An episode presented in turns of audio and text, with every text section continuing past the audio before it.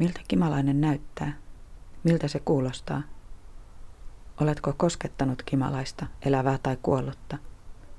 Miltä sen keho, sen liikkeet tuntuvat?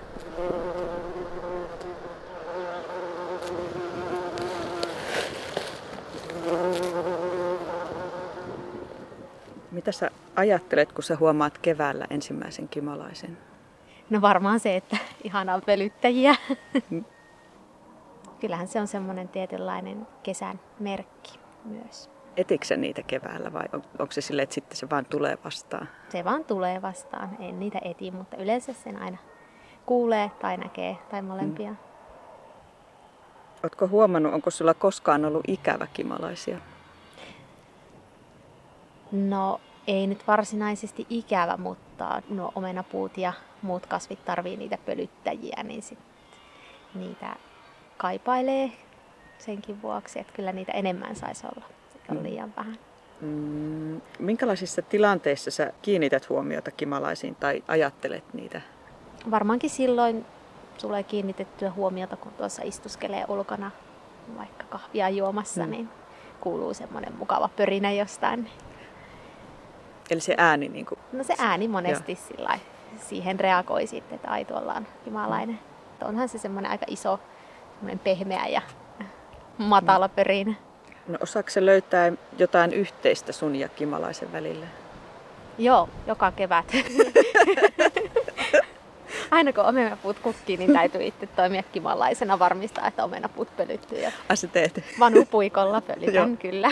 Meillä on sama tehtävä. Eli omenapuun kukat ovat yhteinen kiinnostuksen Kyllä. kohde. Hyvin vahvasti.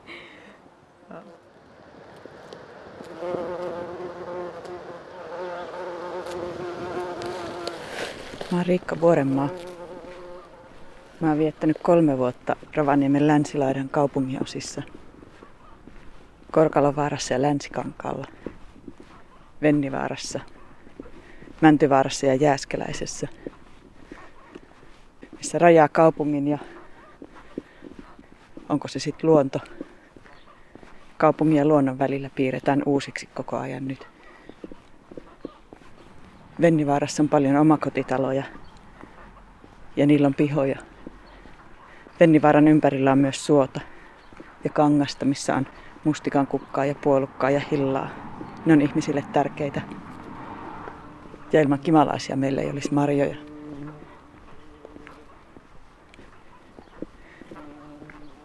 Siksi mä etsin Vennivaarasta kimalaisperhettä ja ihmisperhettä, jotta mä voisin kysyä niiltä, millaista on elää ton toisen naapurissa.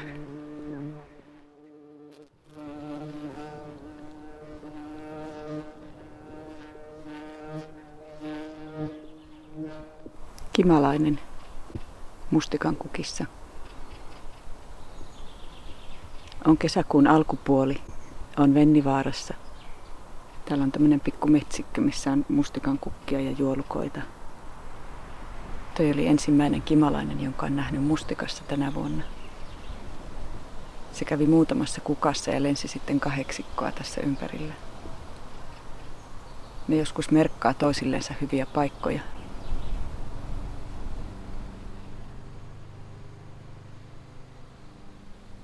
Mikä kimalaisessa ilahduttaa sinua? Mikä siinä häiritsee sinua? Mitä tiedät kimalaisesta? Oletko joskus auttanut kimalaista? Kun katsot kimalaista, mitä ajattelet?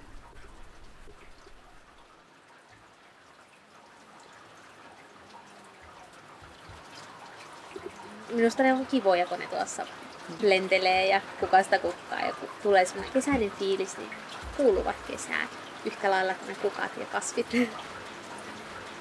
Se on jännä, että miten niistä nimenomaan kimalaisista tulee semmoinen. Siitä tulee semmoinen kesämieli. Niin. niin. Se on jo se olemuskin. Niin. Ja ulkoinen semmoinen. Niin. Se on niin kesäinen. Niin.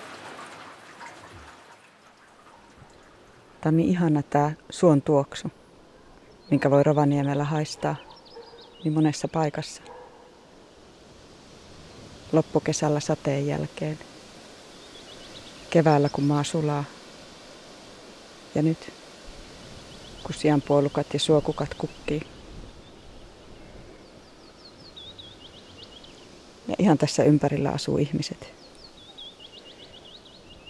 Koirat haukkuu. Lapset ja aikuiset puuhailee pihoilla. Kohtaa juhannus. Aurinko ei laske ollenkaan. Mä oon nähnyt kukkivan messukan, pihlajan leinikin, koiranputken, voikukan, ailakkeja, kurjenpolvia, hillaa, suokukkaa, puolukkaa.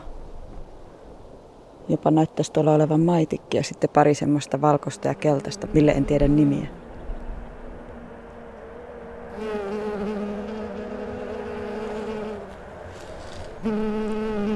Vennivaaran pihoilla kukkii syreenit, aroniat, begoniat. Särkyneet sydämet, esikot vielä, lupiinikin melkein. Hernepensaat, palava rakkaus ja moni semmoinen kukka, jonka nimeä mä en tiedä. Nurmikot on lyhyitä, mutta muutama voikukka onnistuu sellaisessakin kasvamaan.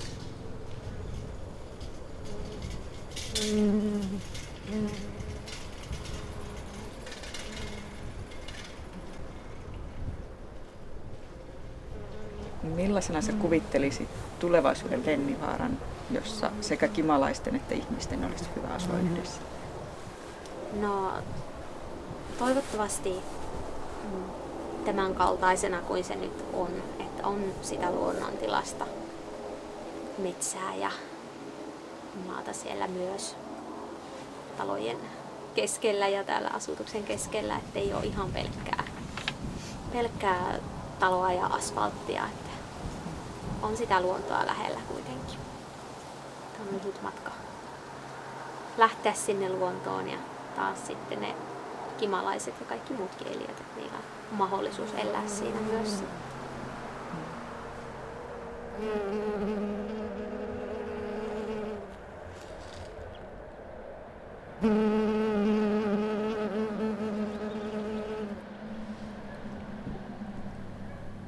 Kanervat kukkii heposuontien vierellä. On heinäkuinen ilta. Vennivaaran koirat haukkuu. On aurinkoista ja lämmintä.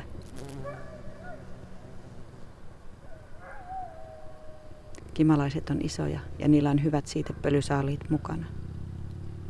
Kohta alkaa syntyä kuhnureita. Kauempana keskustasta tienpielet on täynnä pysäköityjä autoja, kun ihmiset on rynnänneet hillaan.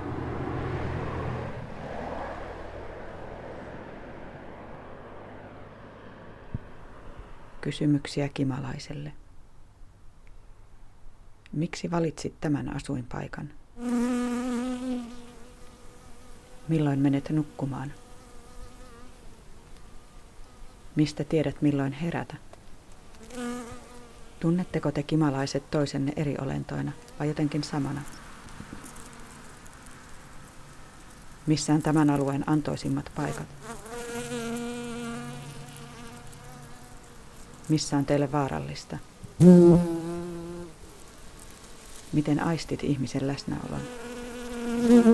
Tunnetko joskus surua tai uupumusta?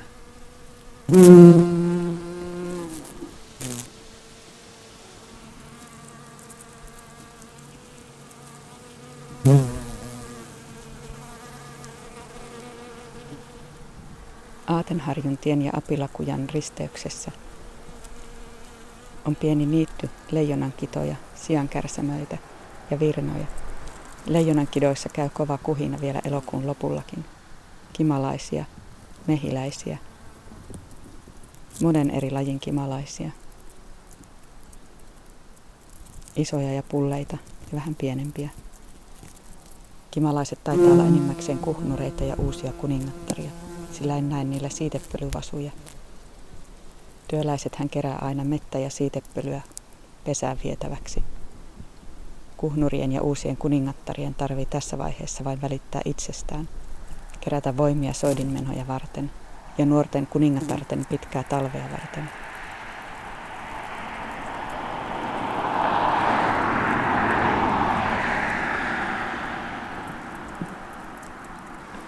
Voisitko vaikka kertoa, että millainen teidän piha on nyt? No, puissa alkaa olla keltaisia lehtiä ja syksy näkyy, että ei ole enää marjoja pensaissa ja omenat on kerätty viimeisetkin. Piha alkaa valmistautua talveen. Näkyykö täällä pihalla enää minkäänlaisia pörjäisiä nyt? No jotakin ehkä yksittäisiä, mutta hyvin vähän minusta. Tekin olette niin sadon korjanneet mm. ja Joo. ei ole enää mitään korjattavaakaan. Ei ole enää. Tuliko omenoita miten? Tuli tosi hyvin. Älyttömän hyvin. Eilen keräsin sieltä viimeiset. Entäs muut marjat? No ne on kerätty jo useampi viikko sitten. Ja niitä tuli kans tosi hyvin. Sitten olitte vissiin käynyt hillassa silloin, Joo, silloin heinä-elokuussa. on joo. Sitten niitäkin tuli hyvin. Nyt oli hyvä satovuosi kaikin puolin. Mm. Joo, sillä lailla ajat vähän muuttunut. Että nyt niin on helppo kyllä marssia kauppaan Niin. ja ostaa mitä tarvii, ei ole välttämätöntä se kasvattaa jotain tai kerätä luonnosta. Mm. Mutta ehkä se on semmoinen tietynlainen,